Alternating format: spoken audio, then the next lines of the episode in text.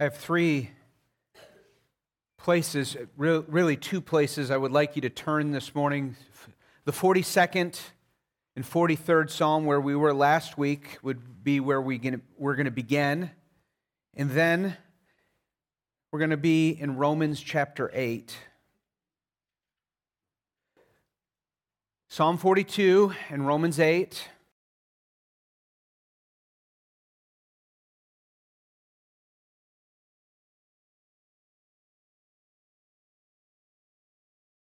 A man named Thomas Watson was a pastor, and he and about and several thousand pastors were kicked out of their church in England because they didn't conform to certain unbiblical standards in the Church of England. This was in 1663. He went through a lot of difficulties, persecutions, and trials because of that. And shortly after that time, he wrote a little book, published it, called All things for good. That's what it's labeled now, but it's at that time was called a divine cordial or a divine medicine. It was from Romans 8:28 and he started the book by saying this, "Dear Christian reader, there are two things which I have always looked upon as difficult. The one is to make the wicked sad." And the other is to make the joyful or the godly joyful.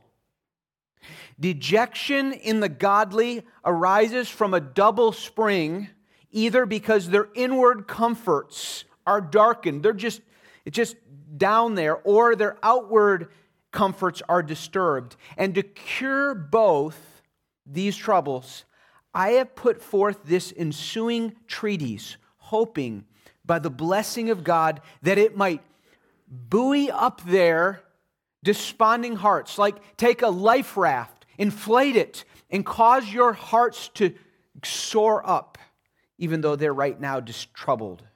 I would prescribe them to take now and then a little of this medicine, this cordial. All things work together for good to those who love God. To know that nothing hurts the godly is a matter of comfort, but to be assured that all things which fall out shall cooperate for their good, that their crosses shall be turned into blessings, that showers of affliction water the withering root of their grace and make it flourish more. This may fill their hearts with joy until they run over. Last Sunday, I preached Psalm 42, 43 on spiritual depression. Do Christians, real Christians, get depressed? Do they get discouraged, really down? Why do they get there? And what should we do about it when we're there?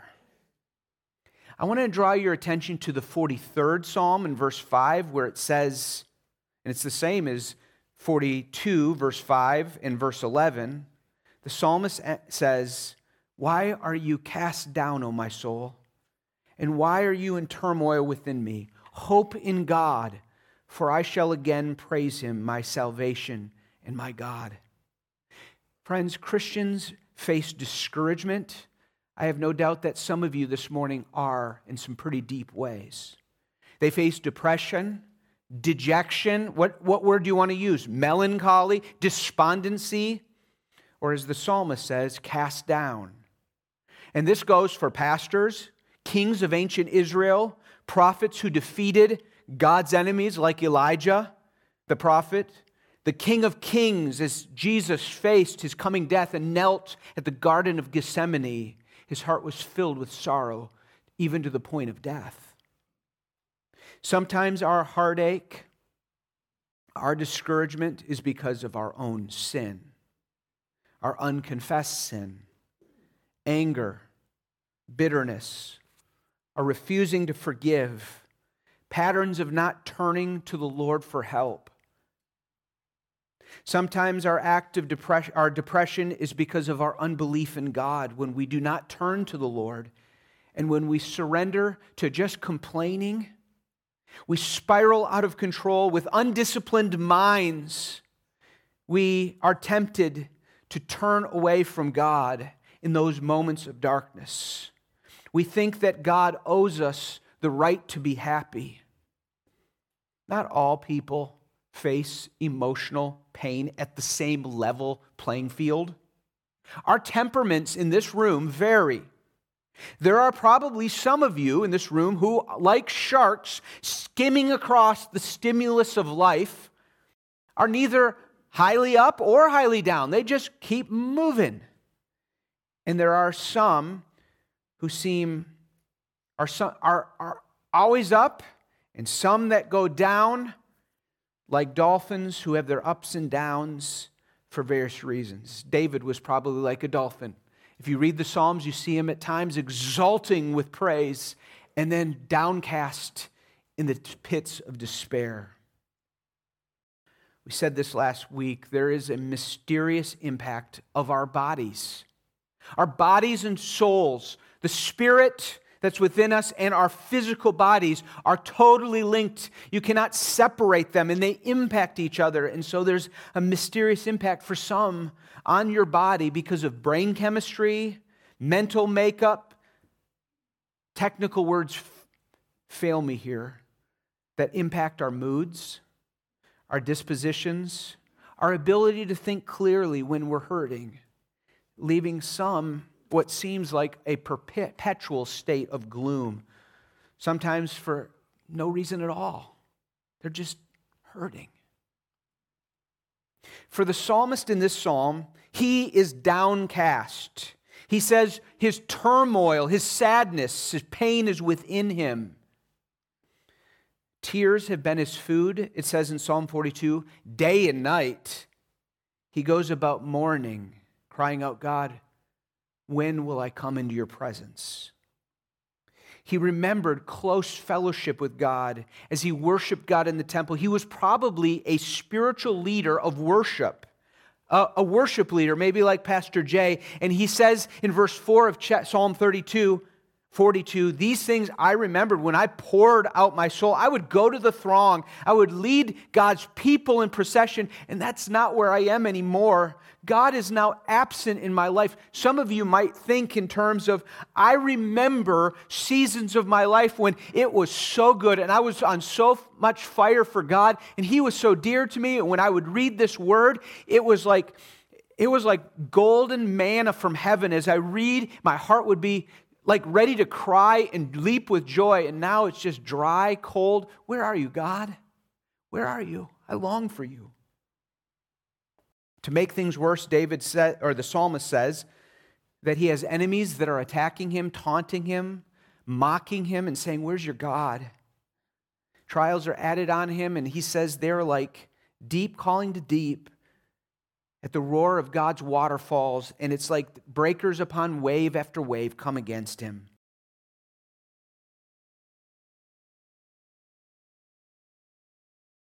The psalmist does not turn away from God in his depressed season, and I pray that we wouldn't either. But that we would seek the Lord and we would seek not just the Lord's help, but the Lord himself. The Holy Spirit inspired this psalm and ordained it that it would be sung by his people. This morning we sang a version, or at least one based on Psalm 42. That song we learned is beautiful. And we sang another version last Sunday. Why did God ordain these kinds of down and dark and discouraged songs for God's people to sing? So that they would learn from the psalmist's situation.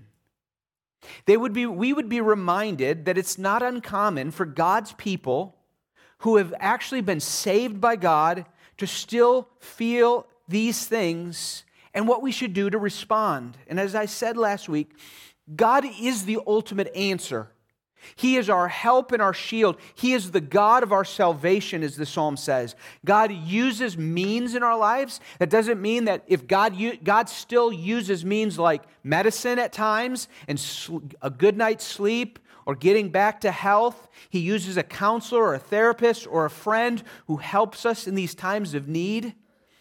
He uses the confessing of sin where that's needed. Psalm 42 and 43 point us to deal with questions rightly, to preach to ourselves, hope in God. I will again praise him. To not listen to self and all of the criticism and attacks and slanders that myself may bring to me, or my enemy or Satan will bring to me, but treat, to preach truth to myself. And as I want to kind of focus in on my last point of last week when I and I didn't spend much time on it. My last point of last week's sermon was desire God and his worship more than anything. I want to read Psalm 42 and 43. Would you follow along? And as I read it, would I, am going to emphasize God here. I, I want to emphasize the depressed psalmist, the song of the depressed, focuses on God. As a deer pants for flowing streams, so pants my soul for you, O God. My soul thirsts for God, for the living God. When shall I come and appear before God? My tears have been my food day and night, while they say to me all the day long, Where is your God? These things I remember as I pour out my soul, how I would go with the throng and lead them in procession to the house of God. With glad shouts and songs of praise, a multitude keeping festival. Why are you cast down, O my soul? Why are you in turmoil within me? Hope in God. For I shall praise, again, praise him, my salvation, my God. My soul is cast down within me, therefore I will remember you from the land of Jordan and of Hermon, from Mount Mizar. Deep calls to deep at the roar of your waterfalls, all your breakers, and your waves have gone over me. By day, Yahweh, or the Lord, commands his steadfast love, and at night his song is with me a prayer to the God of my life. I say to God, my rock, why have you forgotten me? Why do I go mourning? Because of the oppression of the enemy. As with a deadly wound in my bones, my adversaries taunt me, while they say to me all the day long, Where is your God? Why are you cast down, O my soul, and why are you in turmoil within me? Hope in God for I shall again praise him, my salvation and my God. Vindicate me, O God, and defend my cause against an ungodly people. From the deceitful and unjust man, deliver me. For you are the God in whom I take refuge. Why have you rejected me? Why do I go about mourning because of the oppression of the enemy? Send out your light and your truth. Let them lead me. Let them bring me to your holy hill and to your dwelling. Then I will go to the altar of God. To God, my exceeding joy. And I will praise you with the lyre, O God, my God. Why are you cast down, O my soul? And why are you in turmoil within me. Hope in God, for I shall again praise him, my salvation and my God. Amen. Dear Faith Church, there is nothing more important for you and me than to long for the living God we need it more than anything to think upon and to know this covenant God that we just worshiped at communion.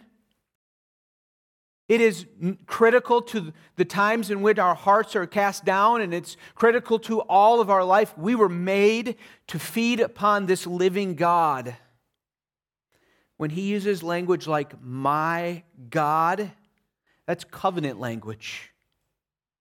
When God said, you and all the descendants of Abraham and everyone who has the faith of Abraham I will be your God, and you will be my people. That's personal, it's covenant. It is, He makes a promise with us, He holds us to Himself, and He keeps us to Himself forever. God promises to be our God, and we are His people. Would you turn with me now to the great eight? That's Romans 8. We're going to spend pretty much the rest of the time there, so it would be really helpful for you to fix your eyes on Romans 8 with me this morning. If Romans is, and some say, the greatest mountain range of the glory of God in the Bible, perhaps Romans 8 is the highest peak. And just after, just as we get to Romans 8, if you're reading in Romans, you have Romans 6 and Romans 7, in which, the, in which Paul beats us up as he reminds us all how we who strive to do what's right find ourselves breaking God's law, and the harder we try, his law shows and flares up in our hearts more sin and law breaking. And so the things that we want to do, we don't do. And the things we don't want to do, we find ourselves doing. And we find this terrible thing going on within our hearts. And we cry out, Oh, wretched man that I am, who's going to deliver me from this death? How, this sin that's in my heart? And we get to Romans 8. And oh, it's like a fountain of life to us. And I hope it would be a fountain of life to us this morning. I want to point you to I would, I would point you to one of my favorite non biblical books. I don't have a copy of it this morning. It's called Knowing God by J.I. Packer. And in his 22nd chapter, at the very end of the book, he has a chapter called The Adequacy of God. You'll see my heavy reliance on his talking about Romans 8 from that chapter. I just encourage you towards that whole book, but in that chapter. Let me display this morning to you whether you are downcast of heart or you will be, or you'll have somebody else that you need to pray for and care for. Let me display to you the precious grace of God to soul saddened hearts. I want to finish this sermon of going from Psalm 42 and 3 to the New Testament here, pointing you to a medicine cabinet for broken and downcast hearts. Because I'm there often and I will be there again, and so will most of you. I know I heard from a lot of you this week.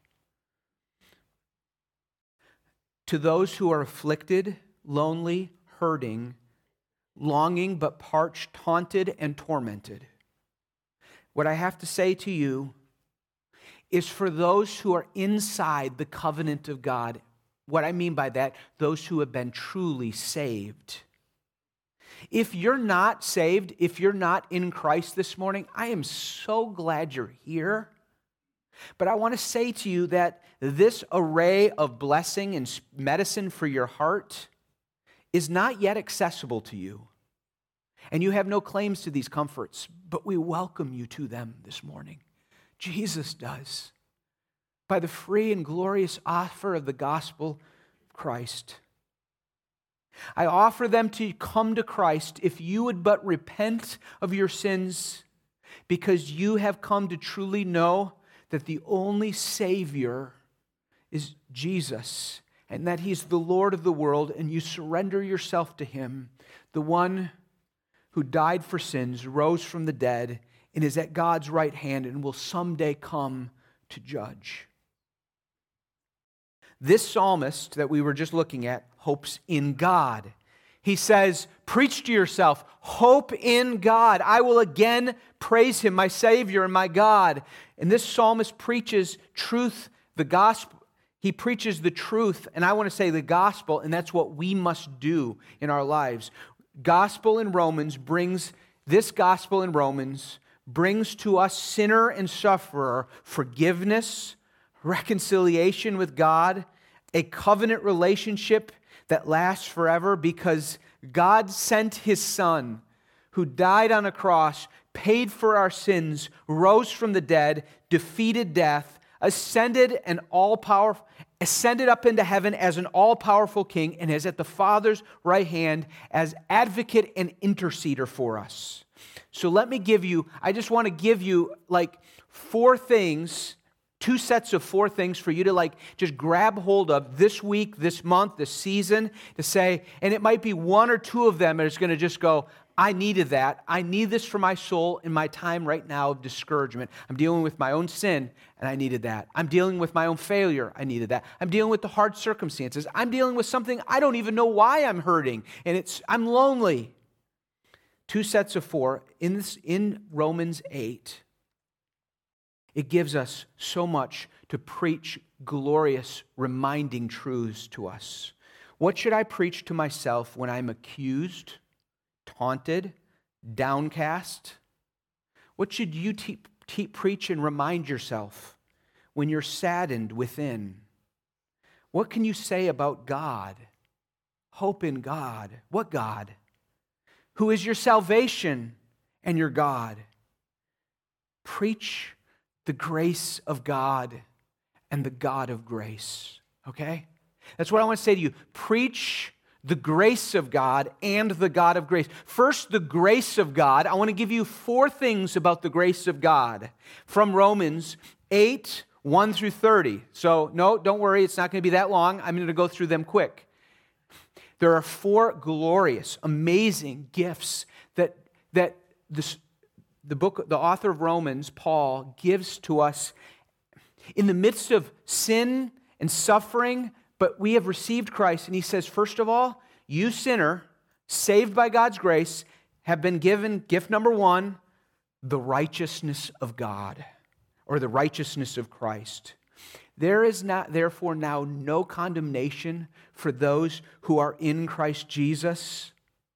He says, For the law of the Spirit of life in Christ Jesus says, set you free from the law of sin and death. God did what the law couldn't do. He sent his own Son. He made his Son, 2 Corinthians 5, to be sin, even though he knew no sin for you, so that you would be the righteousness of Christ. And so, 1 Corinthians 1:30, because of God, you are in Christ Jesus, who became to us wisdom from God, righteousness. This we need this. This we never graduate from this. Brothers and sisters in Christ at Faith Church, do, I don't think we possess what we've been given. We've been given the righteousness of Christ, and so we need to daily wake up and say, I can't believe it. I don't deserve it. My conscience sometimes tells me I, I don't feel like I'm worthy of this, but God, thank you that you declared that I have Jesus' righteousness so that when I pray, yes, I need to confess unconfessed sin, but God looks at me and says, I've forgiven you in Christ. You have His righteousness. You can talk with me. There's no condemnation on you in Christ. You will not burn in hell, but instead you will receive my blessing because of Christ. That is something that every soul that is saddened can have their heart lifted and gladded. That's medicine for our hearts. You are now clothed in the righteousness before God. So answer the accusations of the devil or the enemy or your, that voice in yourself, in your mind saying, No, I'm in Christ Jesus. I have been given his righteousness. That's my new status. That's my new reality. Here's the second gift that Romans 8 gives us. If you were to look, that the righteousness of God, you read that at the verse 4 verses. Sprinkled throughout Romans 8, 1 through 30, starting at, well, really, it, it began earlier that. It refers to the Spirit. But here's number two you've been given the presence of the Holy Spirit. This is awesome. Verse 11, Romans 8 If the spirit of him who raised Jesus from the dead dwells in you, I just stop here. Do you realize how amazing it is that the spirit of him who raised Jesus from the dead is in you? If you're a believer, the spirit of him who, do, who raised Jesus from the dead is in you. That's a mystery I don't understand, but I need to possess that awesome possession more truly in my heart and mind, and so do you. It says here, He who raised Christ from the dead will also give life to your, your physical bodies through His Spirit who dwells in you. Or look at verse 14. For all who are led by the Spirit of God are sons of God. For you did not receive the spirit of slavery to fall back into fear, but you received the spirit of adoption as sons by whom we cry, Abba, Father. We've been given the gift of the Holy Spirit. Look at verse 26. Likewise, the Spirit helps us in our weaknesses, for we do not know how to pray for as we ought, but the Spirit intercede, helps Himself intercedes for us with groanings too deep for words.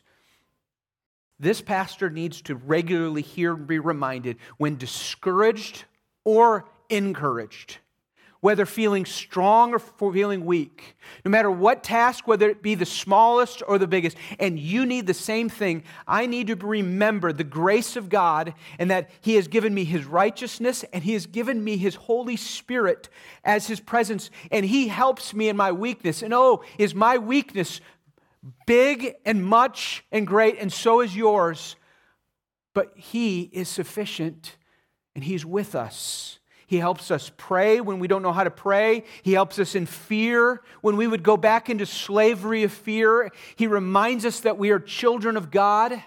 Oh, and that leads now to the third amazing gift of the grace of God that you and I need as medicine when our hearts are troubled, and that is the adoption as sons. Now, I, I, debated whether to say adoption as children or sons because it refers to both. But in the, in the New Testament time, it was only a son that received an inheritance. And this is the idea. And, it, and in the Greek, it actually does say sons, even though it's not, an, it's not only for men here, it's for all, men and women. But we become adopted as sons, inheritors. And this is a gift that can bring help and healing to the most discouraged spirit. For all who are led by the Spirit of God, look at verse 14, are sons of God.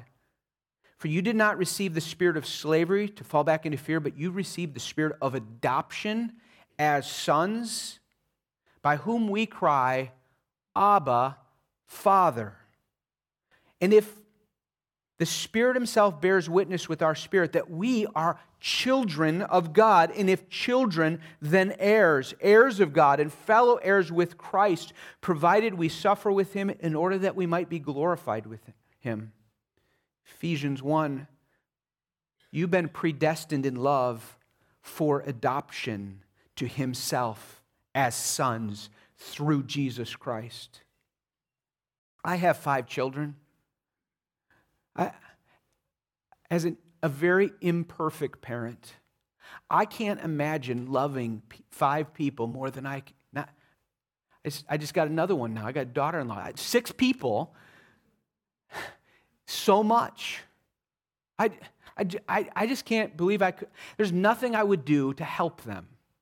I think I, I think it'd be easy to say I'd give my life for them. I would give I would give anything I could do to help them truly, truly be helped into their deepest, deepest need.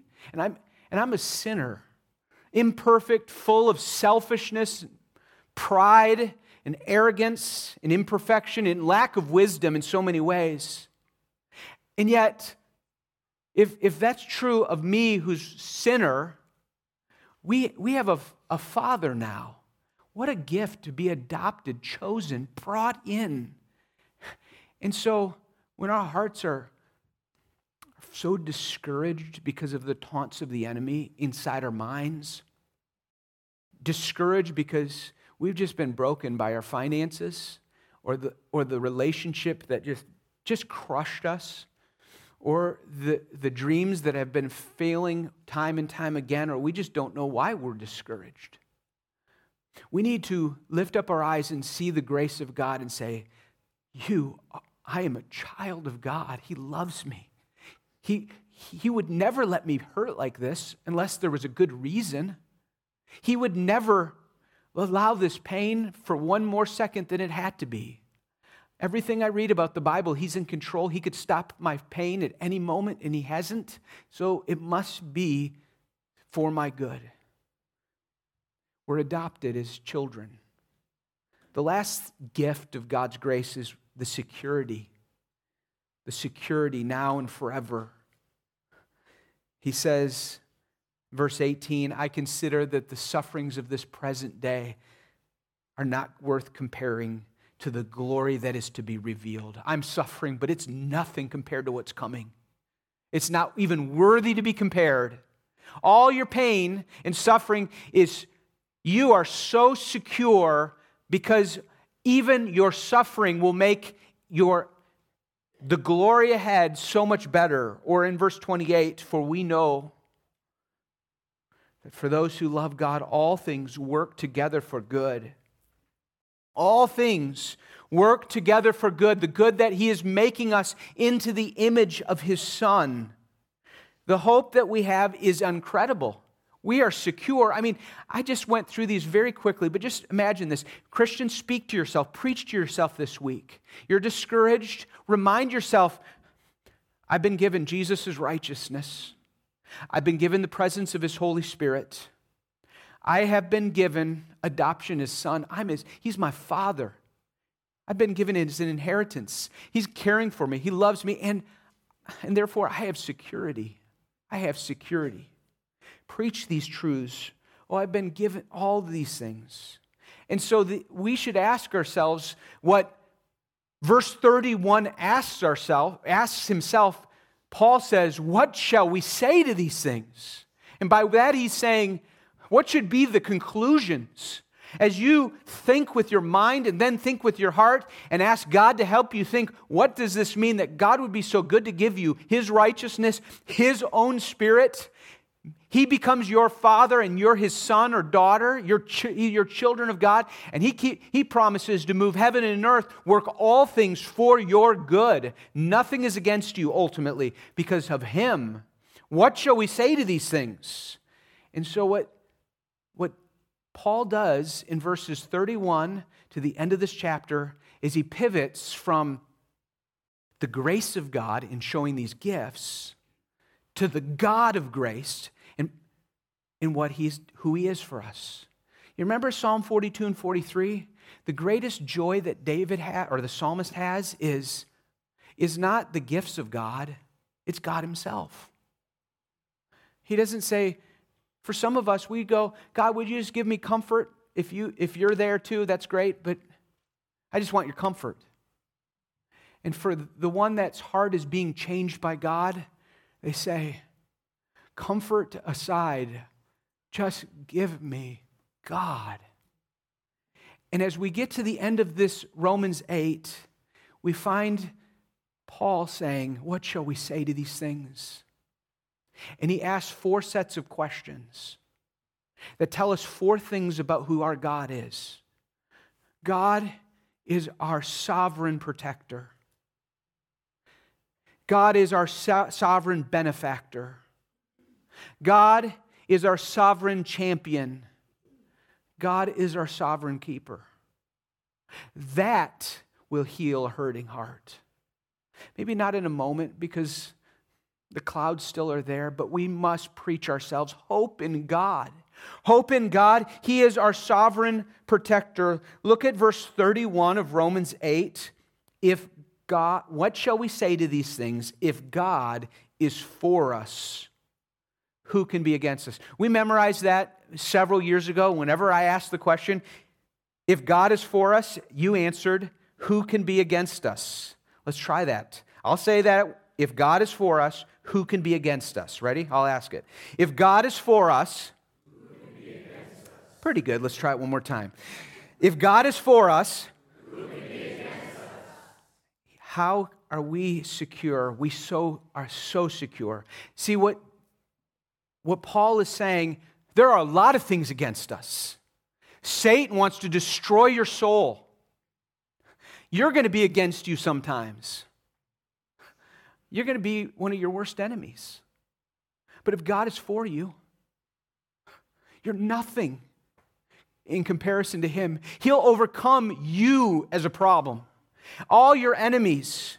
We live in America saying, oh, persecution is coming, and it may. Paul writes this knowing that it's very likely he's going to be arrested or he's going to be taken and he's going to be killed for the cause of Christ. He knows there are people against him, but he says, in compare it, think about it. If God is for you, you are secure. This is covenant language. God is for you. God is for his people. He causes his face to shine upon us. He works all things for good. All our sufferings are not worthy to be compared to the glory he promises that God who's for you, and he is a protector. As one hymnist writes, a sovereign protector I have, unseen, yet forever at hand, unchangeably faithful to save, almighty to rule and command. He smiles, and my comforts abound. His grace as the dew shall descend, and walls of salvation surround the soul he delights to defend. He is, as the psalmist says in 42, my rock, my refuge. He is our God, the salvation of our face. Would you this evening, would you this day, would you this week feed your soul with meditation that God is for you? Not for your selfish ambitions and plans, but He is truly for you. And if He's for you, who can successfully be against you? He's your sovereign protector. But two, do you see how He's also our sovereign benefactor? A benefactor is someone who watches over, provides, care for someone's well being because they can't fully provide for themselves. That's what God is for us in Jesus. Look at verse 32. He did not spare his own son, but gave him up for us all. How will he, that's God, not also with him, Jesus, graciously give us all things. I mean, we've already seen He gave us His righteousness. He gave us the Holy Spirit's presence. He gave us adoption. He's given us security. He's going to give us, He gave us His Son how foolish it would it be for us to think he'll spare anything else that we truly need? All the mo- monies and all of the lotteries won in the past 50 years are not worth the glory in this question that is asked, and for our minds to go, I get it, Paul. He will not give spare anything truly good for me. He gave his son for us all for us to save our souls, to meet our truest needs. God will provide, Faith Church. He will provide, even though it may not feel like this, and it's faith that grabs on when we do not see. God will provide all that you need, dear downcast soul. He will bring water to your thirst when it's time. He will vindicate you against your enemy. He will make the waves that right now keep beating against you and turn them into a friend because he cares and provides for you. As Packer says, one day we shall see that nothing, literally nothing, which could have increased our eternal happiness has been denied us here on earth. And literally nothing that could have reduced that happiness has been left to us. He cares for us. All things shall work for our good. Everything is needful that He sends in our lives, and nothing is needful that He withholds from our lives. That's our God. He is our sovereign, great, glorious benefactor. But three, He's our champion. As you face a downcast, dejected, and broken spirit, and you face your own sin, you face your own discouragement. And if we're honest as a Christian, we're going to face it and we'll go, man, how could God be so gracious to me. Look at the next sets of questions in verse 33 and 34. Who shall bring any charge against God's elect? That means his chosen. Paul used that word. He's saying, I want you to think you are God's chosen. You're saved by him, he chose you. It is God who justifies. In ancient times, it was the king who was given the, the prerogative in order to declare the sentence that was appropriate and right. And if he declared righteousness or just he justified somebody, declared him justified, he made sure that there is no punishment against that justified. He made sure that he was protected. He was the champion of that person. And it says here when you face your guilt, and your conscience is overwhelmed and you think, How could God truly forgive me for all that I've done? He says, It is God who justifies. And then he says, Who is to condemn you? Christ Jesus is the one who died. More than that, who was raised. The point is, he died. He died as an atonement for your sin. He paid for your sin. But more than that, he hasn't stopped caring for you. He's now at the right hand of God, He's interceding for you. Now, remember, all these, que- these questions began with what shall we say to these things? And it's as though Paul is saying to you, Christian, facing potential discouragement, sufferings in this world, you need to think, think, think. Meditate, meditate, meditate. Press into these things. Consider them. Work yourself out of the bad mood. Consider what God has truly done for you. He's for you and not against you. He gave His Son. He'll give you all things. He's your champion. He declares you justified. He won't condemn you. Jesus died for you. He's praying for you. He's his, your advocate. Think, talk yourself out of that mood that reminds you that you are a loser because in Christ you are the righteousness of God and you are a child of God. Romans 4 says God is the God who justifies the ungodly. How can it be? Because of the grace of God. Christ died and raised from the dead. He is your payment for sin. He's now the advocate pleading your case day after day, and he will always win that case. Jesus is your champion. And lastly, Jesus is your keeper, or God is your keeper. We get from verse 35 to the end that beautiful, beautiful ending Who shall separate us from the love of Christ? And then it ends with Who shall separate us from the love of God in Christ Jesus? And then he says, There, there is, He keeps us. Shall tribulation separate you? Should distress or persecution or famine or nakedness or danger or sword, he knows all those things are going to come. In fact, they might die from it. They did die from it. He says, For your sake, we are being killed all the day long. We are regarded as sheep to be slaughtered. Knowing all these things, we are more than conquerors through him who loved us. For I am sure that neither death nor life, nor angels, nor rulers, nor things present, nor things to come, nor powers, nor height, nor depth, or anything in all creation will be able to separate us from the love of God in Christ Jesus. Friends, this sovereign God loves us. Why he does so is because he is love, not because we are so lovely. He loves us to make us lovely. Jesus loves you, friend. He loves you not because you are, but to make you lovely. No one can separate you from that love, not even you yourself. If you could, you would, knowing the sinfulness in our hearts, but He will not let you. Satan and circumstances in your life, and sin and sword,